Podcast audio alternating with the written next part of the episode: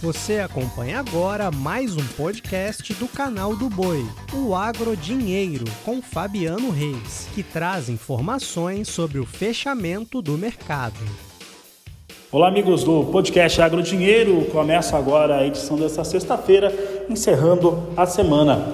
Uma semana que fecha numa situação um pouco melhor para a soja em Chicago. Nós tivemos algumas movimentações de baixa, como trigo no dia de hoje, mas soja fechou em elevação. Posição de agosto fechou a 14 dólares 32 centos mais 4 bushel, alta de 0,99%. Setembro, 13 dólares 25 centos mais 6 o bushel, alta de 0,66%. Novembro, 13 dólares 13 centos mais 2 o bushel, alta de 0,90%. E janeiro, 13 dólares 20 centos mais 6 o bushel, alta de 0,86%. E olha, o mercado segue muito pressionado pelas questões financeiras. O revés que se tem de soja das últimas semanas tem surtido impacto negativo para a formação de preço aqui no Brasil. Hoje, os portos de Santos e Paranaguá, a soja para entrega em agosto, ficou ali na casa de 186 reais a saca, portanto, cedeu muito, teve poucos negócios e isso, claro, tem incomodado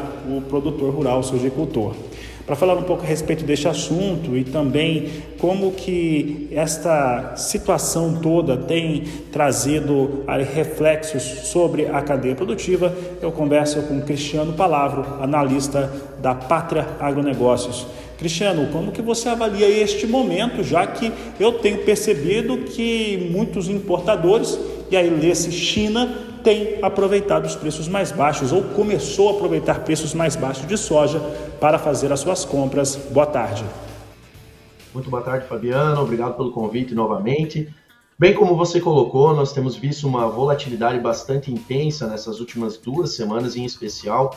Essa volatilidade é fruto dos fundamentos do mercado agro, em especial do clima nos Estados Unidos, parte da Europa, no clima em geral do hemisfério norte. Porém, esse é um fator que tem causado menos efeitos ao mercado agro do que propriamente a macroeconomia.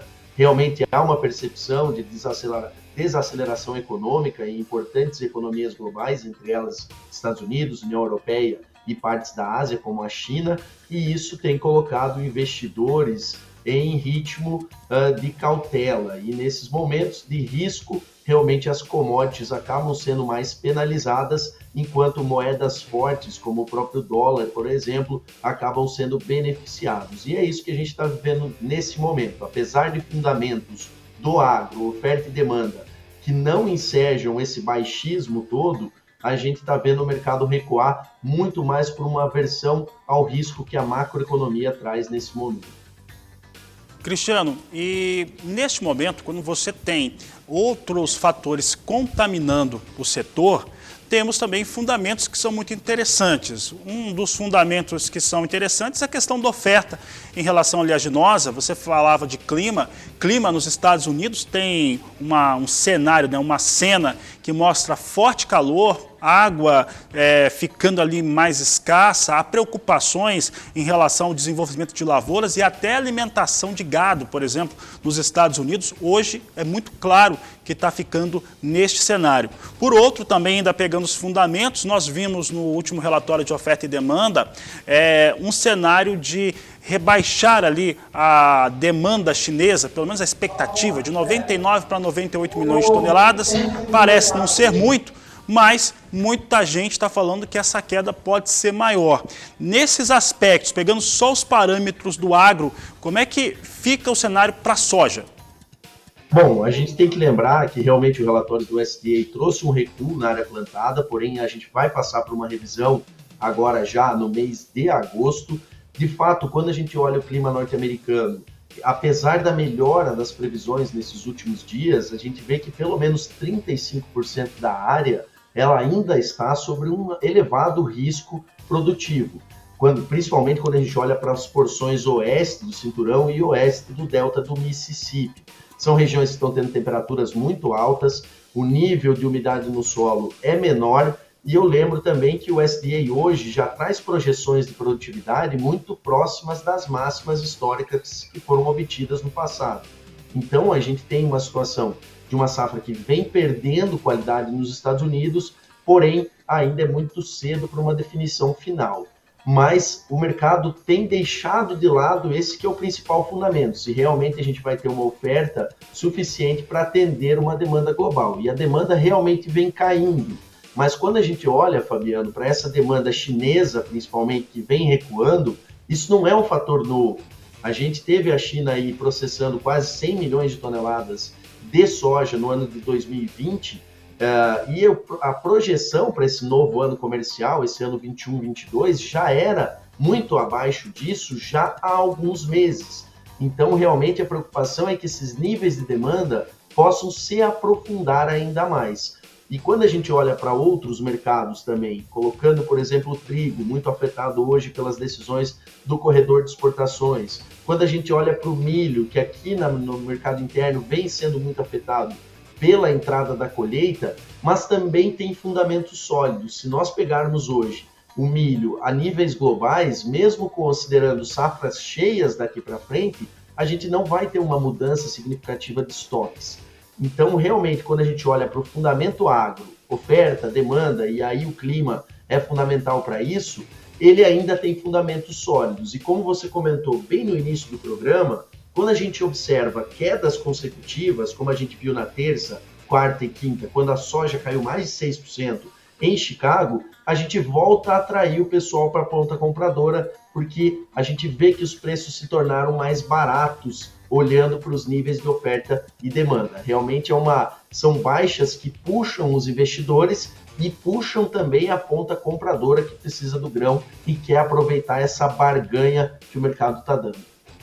Cristiano, pensando principalmente no nosso grande importador, China ela tem apresentado, apresentou agora uma necessidade, né? ela foi às compras mesmo, o preço caiu, foi às compras. O quanto que a China precisa comprar ainda, pensando num cenário no qual ela vai se abastecer até um pouco mais cedo por conta do ano novo chinês do, de 2023, né, que vem um pouco antes também. Olha, a gente tem que lembrar que a gente está com níveis de compras da China bem abaixo da, da média normal para o período. Apesar deles terem voltado um pouco mais agressivos nessa semana, especialmente com soja norte-americana, o ritmo de compras dos chineses em, em termos de na, média de navios por semana, ele está quase na metade da média normal para o período. E isso é, é puxado por dois fatores principais. Primeiro, que eles exerceram boas compras nos últimos dois meses, principalmente, e acabaram protegendo-se aí da necessidade imediata. E hoje também eles têm níveis de estoque dos derivados, em especial farelo, mais altos do que tinham até algumas semanas atrás. Então essa fraqueza nas compras chinesas, ela pode continuar, nesse final de julho, para o mês de agosto, mas de setembro em diante, a cobertura de compras dos chineses ela é baixa. E eles certamente aproveitarão esses recursos do mercado para voltar a atrair essa demanda. Quando a gente olha como, como estão é, como são as estratégias das estatais chinesas, em especial uma das estatais chinesas que atua muito aqui no Brasil, eles não estão agressivos na compra nesse momento, estão em grande parte do país fora de mercado, porém estão monitorando a oferta. Onde está a soja, onde estão os armazéns que ainda tem soja, porque realmente há uma percepção do retorno desses chineses de setembro em diante, até para recompor parte dos estoques que foram queimados durante o período de preços muito aquecidos lá em Chicago, que foi até o mês de junho, mais ou menos. Obrigado, Cristiano. Um grande abraço a você. E um grande abraço a você que esteve no podcast dessa sexta-feira. A todos um forte abraço e bom final de semana e até segunda-feira. Você acompanhou o podcast Agrodinheiro. Para mais informações, acesse o nosso portal sba1.com. Até a próxima!